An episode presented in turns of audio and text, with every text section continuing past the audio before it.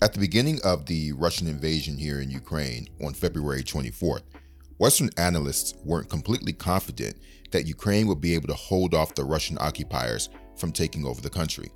Of course, now we know Russia failed in its military objectives to occupy Ukraine because they could not overcome the stiff Ukrainian military resistance, along with the Western military aid that accompanied it. Andrei Kononenko, my good buddy, had no doubts from the start of the invasion what the outcome would be. I'm sure you remember Andrei from our many television appearances at the beginning of the war. Andrei is a linguist by trade and co owns a language school here in Kiev. But when the invasion started, he decided to take up arms and join a territorial defense unit, along with tens of thousands of other people here in Ukraine. While many analysts were bracing for Ukraine's fall, here's what Andrei had to say during our interview with CNN a day after the invasion began. They can, let's just fantasize, achieve their short term goals here. They can. But with a long term goals, they, they're not going to survive here. They, they not, they're just not welcome here in any household is going to fight against them. It's just not happening in a long term perspective. Maybe for short term things, but not for long term. We're not going to give you credit. Seven months later, Andrei's predictions turned out to be true. Much of the territory Russia occupied in the east at the start of the war has since been liberated by Ukraine. Ukraine is still under Russian occupation in the Kherson region in the south, where Andrei is from. His parents are still there, waiting for Ukraine to liberate that part of the country. As for his wife and three children, they're in the United States now. But the nation as a whole is still very much under Ukrainian control. Vladimir Putin's military objectives to replace the government here in Kiev have failed. On this episode of Black Diplomats, I sit down with Andrei to talk about what it means to have your life disrupted by a Russian invasion and to reflect back on our time together during the early days of the war, helping refugees flee the country, as well as talk about some of our close calls ducking Russian military attacks.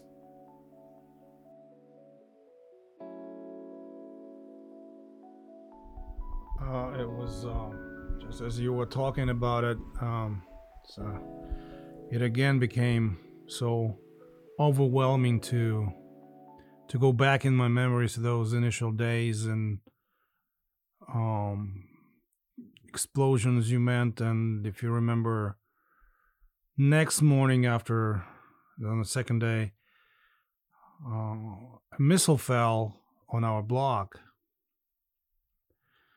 killing people uh, sleeping four o'clock in the morning changing someone's lives forever and probably changing our lives forever because war is something that is always inconceivable. And when you see something incredible, something like your eyes cannot believe, your ears cannot, your heart doesn't accept, it changes you. And I went through went through so many changes that initial days, initial weeks. So if I can start telling you all about it, it'd be a long story.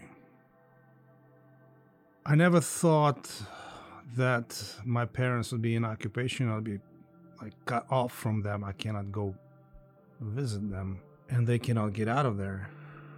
And just to aggravate my story, my family, my wife, and my three children are now finding a refuge in the wonderful country in the United States of America.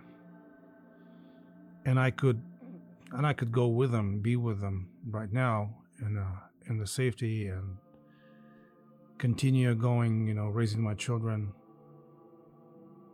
I cannot leave my parents behind. And I'm far, far, far more useful being here in Ukraine, doing what I do, and you know what I do, and just this morning, um, the person I'm sponsoring, a soldier, a fighter, um, since 2015, because the war started in 2014, really. This is what we say in Ukraine. The war started in 2014. This is just the second phase.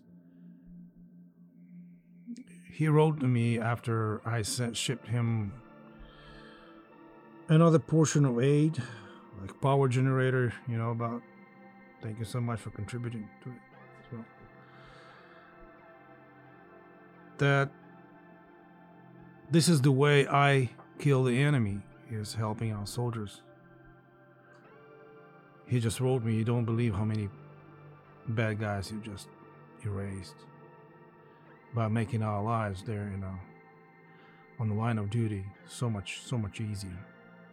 Those days changed uh, me forever. I decided to join the, the, the defense unit, the territorial defense unit, that day when the rocket fell.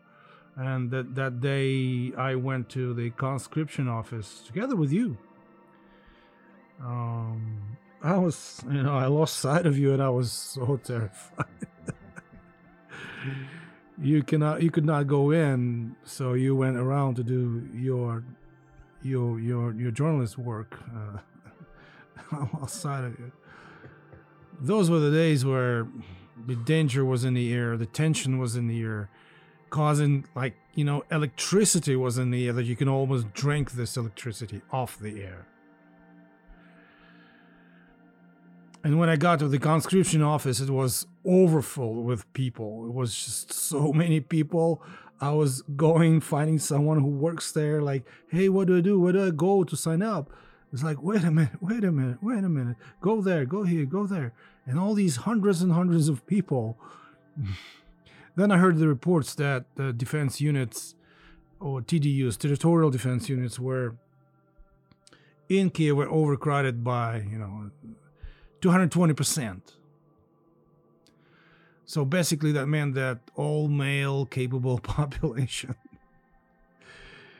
uh, came to sign up and be formed into units and sent to the front or assigned to certain neighborhoods to patrol the streets. So I went to patrol the northern direction from Kiev towards Chernihiv just outside Kiev on the entrance to the city of Brovary, and so with some volunteers just like myself, and you spend every minute with me on that duty, drinking that electricity, bro. The lead up to February the 24th, all of my friends at home said, Are you going to leave? And I had, had no intention of leaving because I could not leave people behind. I'm not any fighter. I wasn't going to do anything, but I, at least I wanted to document what was happening. But those first few days were really traumatic. And I think we have to recognize that as traumatic because it's not healthy to be under an invasion. It's a terrible experience, and no one should ever experience it. You had an option to leave, but you decided to stay.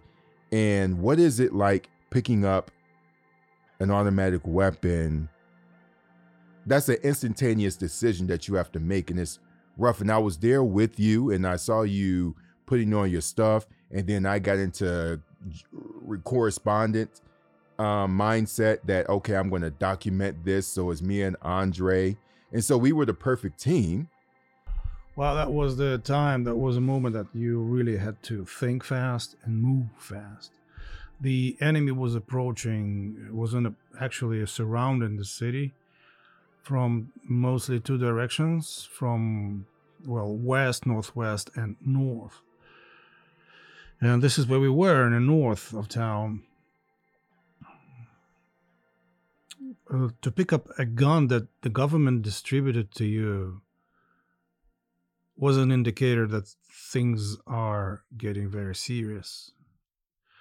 That the government did not really care who they distributing these guns. Well, of course, we gave our IDs and everything in return for the gun, and um, ideally already uh, returned it to to back to the government. But the uh, the uh, uh, the number is twenty thousand uh, Kalashnikovs were distributed in the first day, and territorial defense units were formed within hours, and every every block in the city turned into a fortress with um, sacks of sands, with uh, platoons, with guys dressed ragtag military clothes and uh yeah stopping cars checking documents um, you know and uh people were leaving in masses through uh, safe directions to south uh, going south and then further west. Um and i remember those interviews we did in the first or second day you know um uh there was not a tinge of doubt that uh, we're going to kick ass in this war. When you see so many people enthusiastically, selflessly taking up the guns and using them for the purpose. What a great referendum for the government, by the way what a great plebiscite for that. You know, like the president gives out all the guns, you know, just go ahead and turn against him. No. Everybody was, and, um, you know, and that was the interview with um, one of the largest TV channels that you were on and I was near, and uh, they want to talk to me. and I remember the host were, was smiling kind of uh, sarcastically in disbelief um, admiring my faith in my country and in the victory that we're going to soon have.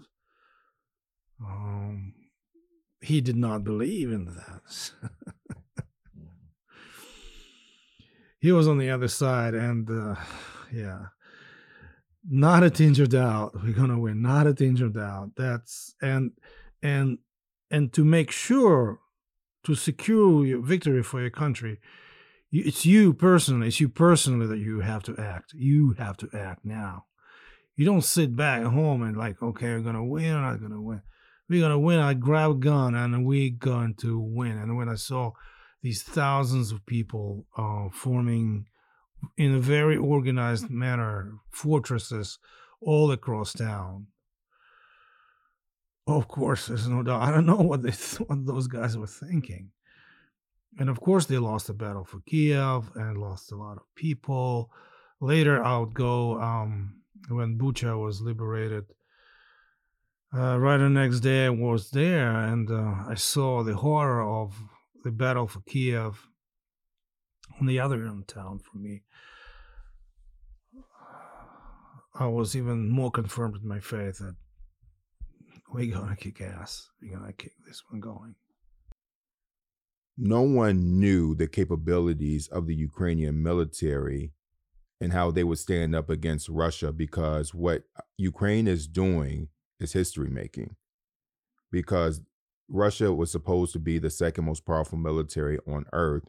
And what we're seeing is that you stand up to them, you keep fighting, you, there will be losses, but you can beat them you always ask yourself for what? What did I do? What what happened that we deserve to be in this situation? Yeah, anything could happen to us. The air was full of um explosive that smell, that the powder, the the heat that was hanging in the in the winter air. It was really really hot outside for a few minutes.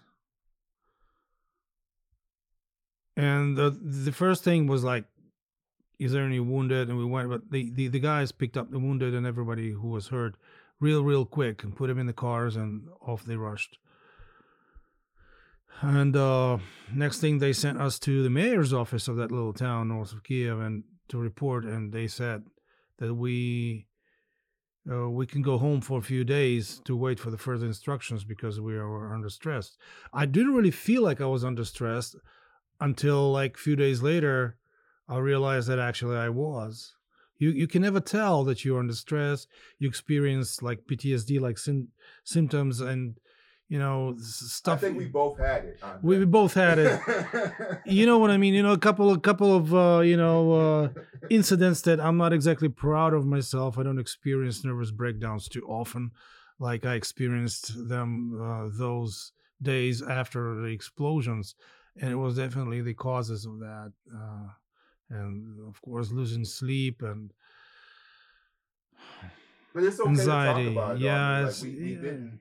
We both had breakdowns. It yeah. just- it looked. We both did. we both did Yeah. and it looked weird and and now i know how how it i know how it feels now i, I exactly know how it feels and it helped me to help other people that felt similar things when uh, they went through something similar or like you know uh, especially uh, women with children that uh, hearing explosions near the house um that fear cannot really be described.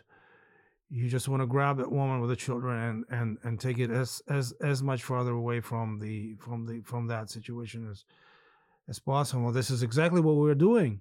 This is exactly what we're doing. And that Talk about that first family. That yeah that first family that you know they they, they okay on that night of the explosion they sent us home to kind of regroup and take a break. I was like oh i'm okay. I'm, i don't need a break. I, I, i'm I, i'm I, I'm yeah i still can be used i still can be useful. I can still whatever I, i'm i'm up for ever anything. And the you know calls came to you know maybe i can help since i have a car i can help to take um uh, a mother with two uh, siblings and an auntie, you know, away to perhaps the um, you know the borderline with uh, Slovakia, and um, I said, sure, whatever, whatever, whatever, you know, whatever I can do that is useful. So um, these women were scared. These women were scared. I went to pick them up to the north, even more northern. Tell them Uh, where they were. You know, like, Yeah, they were in the, they were sitting in the cellar and praying like three or four nights without really getting outside and hearing all the explosions going around. And the enemy was approaching. You. It was like 30 kilometers away. where? What town were they in? Oh, that was a village even to the north of Brovary, Brovary, which is to the north of Kiev, and they were 50 clicks to the north from Brovary. So I had to really, really rush to get them out of there because the enemy was approaching on the highway that lead, that connects Chernihiv. It was already surrounded, uh, and the tanks were moving right on the highway village by village, and they were on approach. Uh, so I fetched them, and I went to my apartment back to Kiev with them to give them hot tea, some food, and I was there. yeah, you were there all the time and in the apartment, and I needed to change my military clothes into civilian clothes, uh, so that just in case we're captured or you know, they, you know, I'm not endangering anyone uh, in the car. Um, and I remember this little situation, if I can talk about it. When I was ready to go, we were finally outside, getting in the car like in an hour uh, getting in the car, I noticed that I, I I'm still having my military boots on me. It's like just I didn't pay attention what I was putting on. I was like, oh no, I need to go back. I need to go back and change it. So these ladies and, and I'm telling them, hey, can you wait for two minutes? I go back and change it, and they they scream and cry like, don't leave us here alone. Oh my god i i saw the fear in their eyes. We were in complete kind of safety in in the middle of town. I just needed a minute to change the shoes. And they're like don't leave us. And they went along with me like you know like ducklings. And and and we i went to change my shoes. And i and i slowly slowly started to realize how serious things are how these women are really, really scared.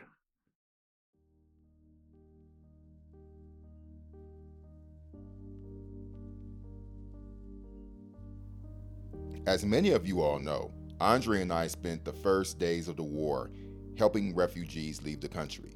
Keep in mind that at first, I was embedded with Andre in his territorial defense unit. But Andre decided that his skills were best suited helping people leave the country instead of holding a gun at a checkpoint. Someone called him and asked if he could drive this one particular family to safety, and he agreed.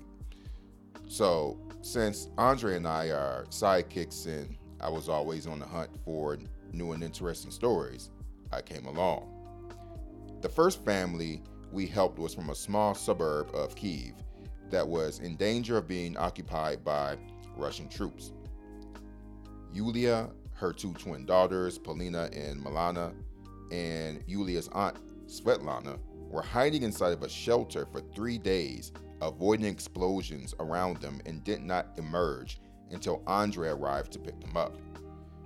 Yulia's husband could not leave the country with them because he was a man and had to stay in case Ukraine called on him to fight. One main thing that Andre noticed when he picked his family up was that they were extremely traumatized and didn't want to be separated from him. As he describes it, they were following him around like ducks. I was waiting at Andre's apartment, and as soon as they um, arrived and they walked through the door and saw me, they attached themselves onto me as often as they attached themselves on to Andre. They never got the sense that they were out of danger in their suburb.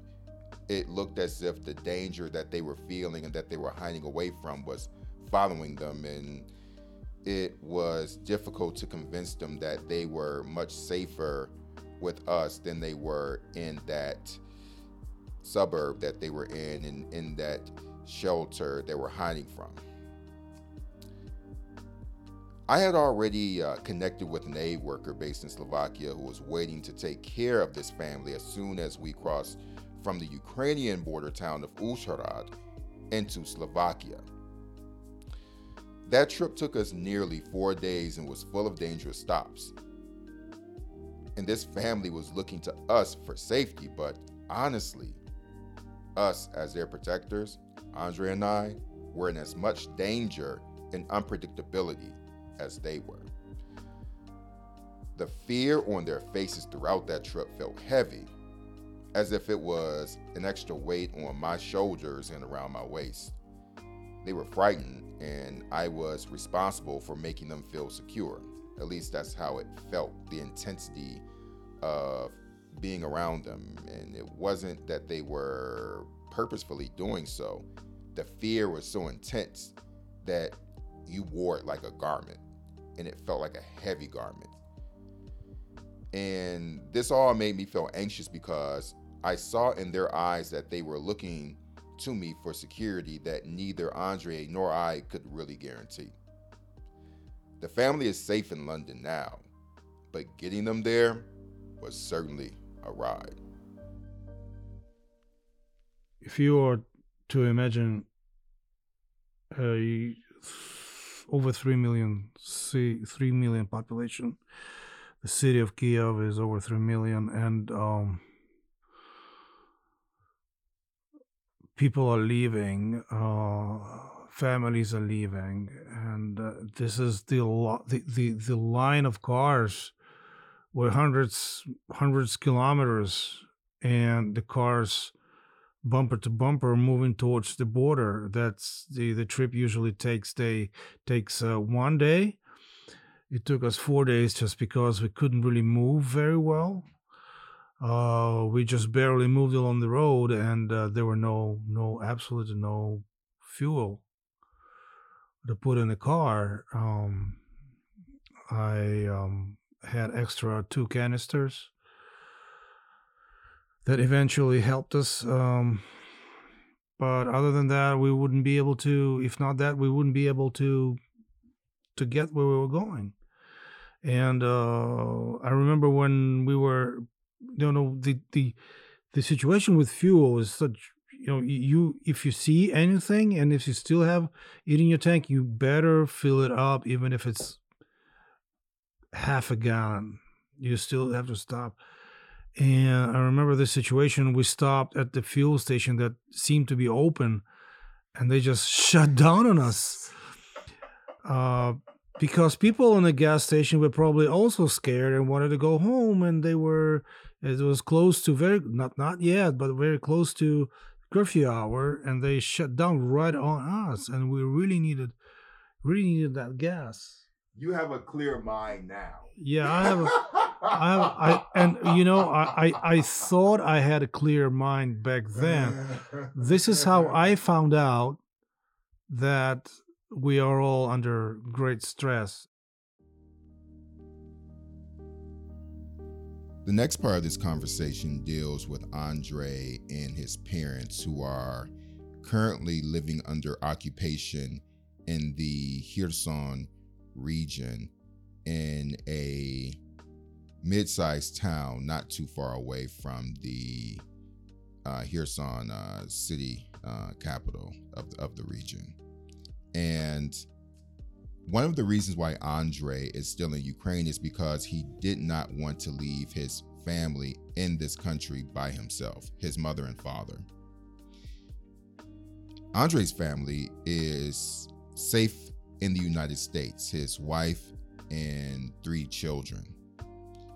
Actually, Andre could leave Ukraine if he wanted to because he has two children that are under the age of 14. There are some exceptions for men to leave in certain circumstances, and that includes having young children under a certain age. So if Andre wanted to leave, he could, but he doesn't want to because his family is still in the Kherson region in his hometown. I'm not naming the town because I don't want to give off where it is and security reasons. But what's really frustrating about this for him is that there are moments in time, there are times where he really cannot talk to him at all because under Russian occupation, they make many of the residents take Russian SIM cards, obviously, to spy on them. And so the Andre's parents have to sneak and figure out ways to contact him without alarming the Russian occupiers. Why don't his parents leave, you ask? Because they grew up there their whole life, and as far as they're concerned, they'll die there. And for Andre, he respects that and he is staying here in Ukraine constantly figuring out ways that he can help because his business that he co-owns, Novomova, a language school that I currently attend, has lost major contracts from Western uh, Western institutions where they would ordinarily send their students here, but they're not doing so because of the war. But it's a very touchy conversation to have with Andre because of the psychological toll that is taken on him not being able to help his family because the Ukrainian army has yet to liberate this part of the uh, country, which is in the south.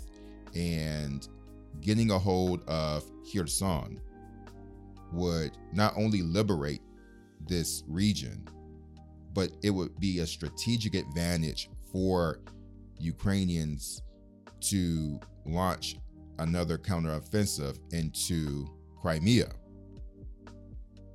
So while everyone was rejoicing and happy about the counteroffensive in the east, particularly in the Kharkiv region, and some successes in Donbass, the the gains of trying to retake the south is, are going much slower, and many anticipate that it's going to take a few more months for Kherson, which is in the south, to be liberated. And so, with that liberation will come the freedom of Andre's parents. And we spent this time of the interview to talk about that and what it means for him. Well, that's um, that's another uh, something that I live with. It's a daily torture for me to not being able to go and visit my parents who are senior people. Now my dad is 79, my mom is 75, 74. And it's a small 20,000 people population, little resort town that gets by by summer vacationing tourists that bring in some income. And I have a little restaurant there. Um, and I enjoy spending time there. And I have three children, and this is the best place for them to go and spend their summertime with my parents. Being near with the grandparents is essential to me as a part of the you know generational cycle. Uh, it's very important so that my children spend as much time with my parents as possible with my wife's parents as possible as much as possible. And i love that place. I was born there. I was raised there. I thought i was tremendously lucky to have been born then born there and i i picked up my first job was there in the sea i was a sailor I was a merchant mariner for a while. Well, that's another story. So I'm very, I'm, I'm very fond of my little town. It's um, there's everything you need for your living, and uh, somewhere in um, back of my mind, uh, I really thought that I would probably spend my final years here as well in Skadovsk in the south of Kherson on the Black Sea coast.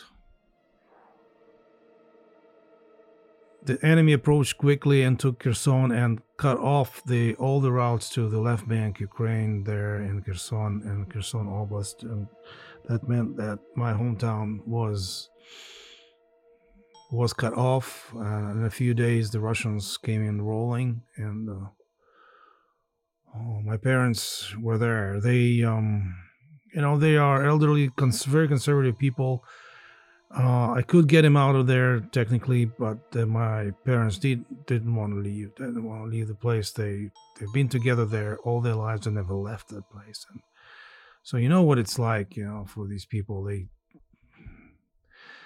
it's just a place they live.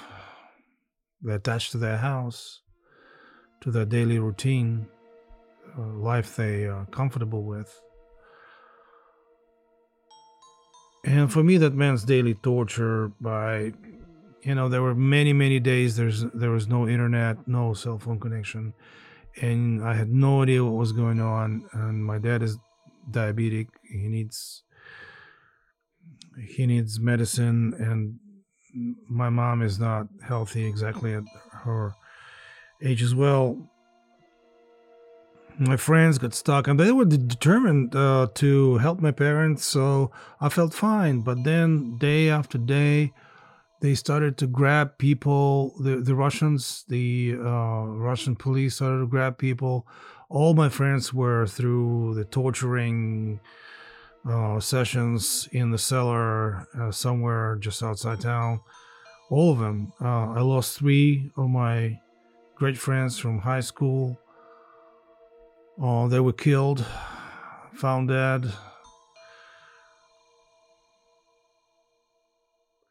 And it was all happening all around my parents.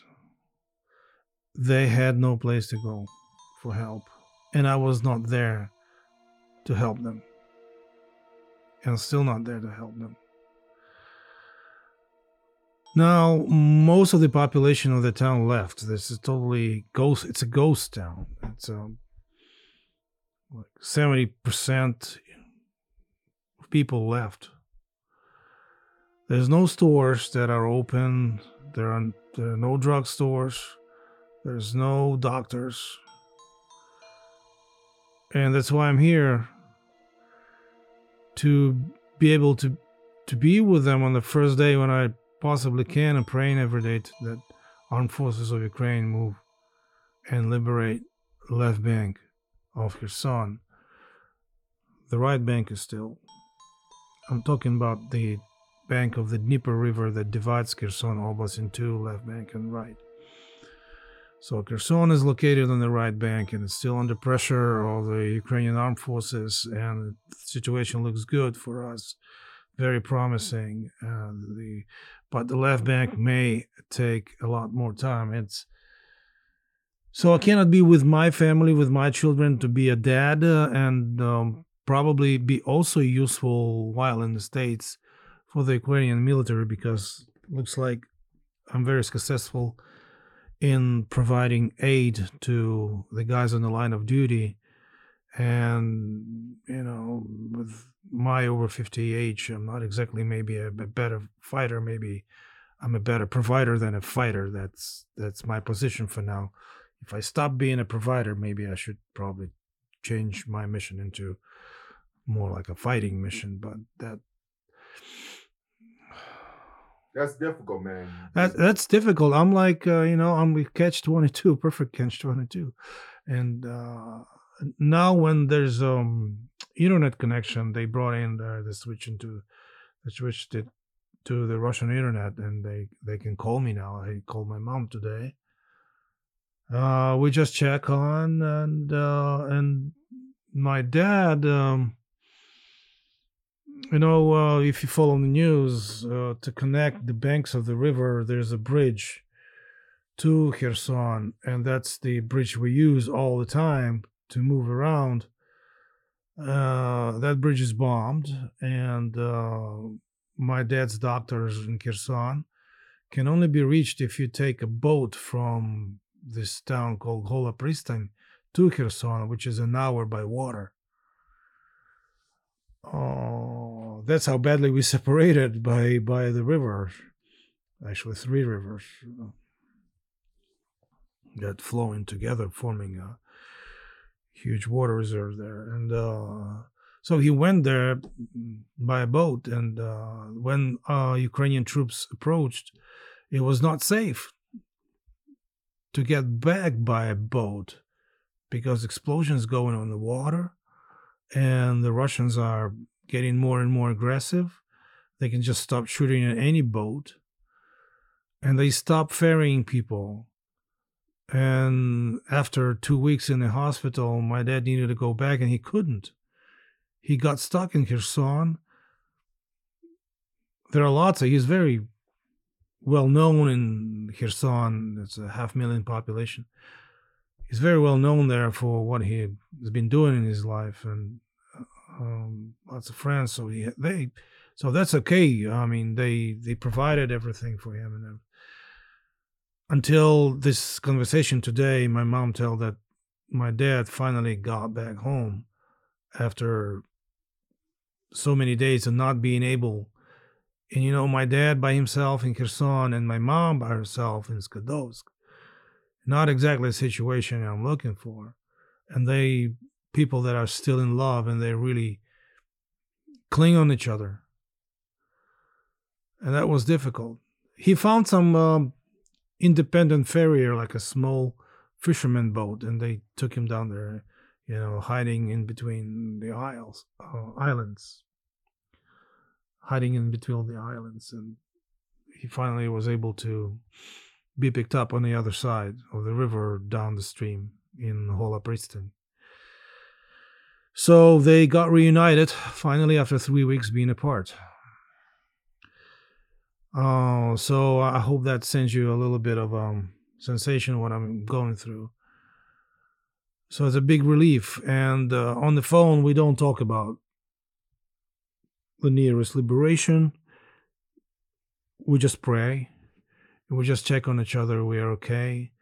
Um, my kids are great at calling them on, you know, on Messenger because the cell phone connection doesn't work there at all. How psychologically do you take care of yourself to handle all of this stress? I try to pretend to myself I'm not under stress. Uh, you know, by looking at other people, looking at the reports. Um, I'm not bad. I shouldn't be bad, but I know it's not so. I try to be with friends as much as possible. Uh, that's partially I'm here, uh, spending time with you a couple of days in this wonderful place. uh, recuperating and regrouping myself, trying to get my thoughts together, thinking about my next steps, thinking about the future actually helps a lot. Thinking about my next steps, what I should do, what I probably shouldn't do as well. Planning out. It all happens in my head. I'm always talking to myself in terms of what I must do now, what I must do now, and connecting to the people on um, on the line of duty there on the front line is also helping a lot. I have guys who also have children, very small children, and they are in their 30s and their 40s, and they are capable of moving quickly with weapon system. So that helps a lot. Being useful, try to be useful. Try to be on the outlook for future. Thinking about the future helps a lot, and also working, doing a meaningful work, doing meaningful work, like um, uh, like collecting aid, like uh, going on um, connecting with people, asking for stuff like uh, I'm looking for iPads now. I'm looking for uh, opportunities to buy a drone, and that's you know that occupies my mind in a very very constructive way. So and and because I've done so much of it already, and I've seen that that helped them a lot. Like today, uh, Alexander calls me and says, "You don't even know how many enemies you already killed by helping us out," and that was kind of relief. It was like, "Wow, that's a great. I don't need to go to a psychiatrist." this is what I want to do. This is what I want to hear. This is what keeps me going, going, going, and going. So business is down these days, but and not down completely. You know, with my imagination of uh, you know how to procure with my uh, ability to you know to procure things to and with my connections in in in the country that that you know that helps me to get all these expensive things up to the boys at the front of duty. And i feel that i'm very very useful at the moment. And uh, my mind is rushing again on you know just simple things like we did um we always did in uh, in the spring and the summer just go to supermarket get the packages uh, of food like bread oils like um, canned meat and you go to Bucha and distribute on people because they're still hungry there. You know, they're left without another no electricity, ties cut all. They still don't have stores going to buy stuff, and people don't have money. Then you, know, you distribute food, and they see people happy. You're like, oh my god, I'm I'm helpful, I'm useful, and one of the guys on TV. I want to say the president, but I'm not sure, said that everybody must help with their own capacity. Every everybody must do everything in their own capacity to do things. This is how we're fighting. This is how we're winning. If just everybody does something useful within their capacity, whatever you can do, this is how we fight. These puzzles, you know, make up a kaleidoscope of victory. So you co-run a language school. So what it, what is it like? So so what so so what is it like to be a a business owner and you depend on a lot of Americans to come to your school to learn Ukrainian and Russian and Georgian and all these other things and a war interrupts that. So how has this affected affected you as a businessman?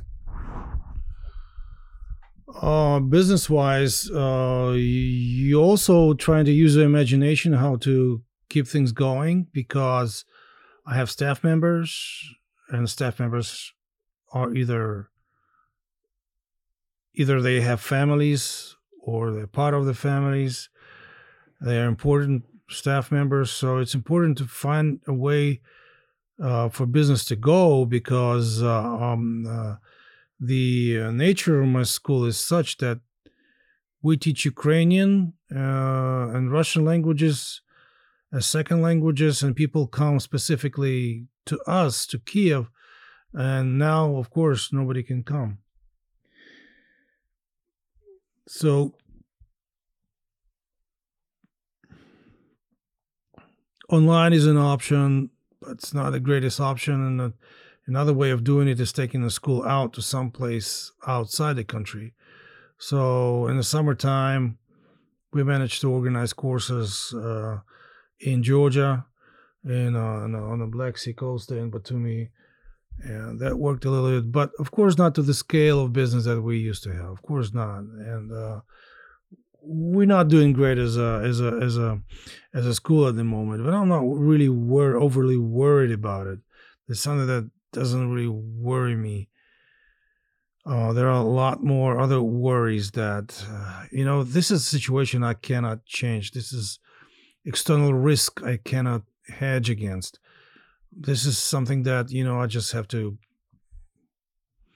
agree this is happening. And for now, I have to put everything on pause. And if I have to, so far we're going good um, the, with uh, salaries and wages being paid and lessons being distributed online. But if that have to stop for a while, it will stop for a while because I believe that we are winning and I believe we will win and life will be back. And guess what? We will rebuild, we will restore, and we will have a better life, a much better life. And those guys will remain in their swamp.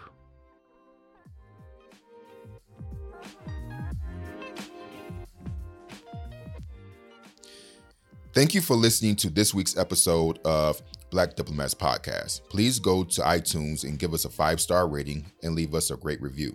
Also, the Black Diplomats website is being updated and redesigned, so look out for the new look in a month or so. We're also working on monetizing the podcast to make it easier for you to support our work. Those details will be available soon. All right, everybody, we'll be back next week with another episode from Ukraine. Talk to you then.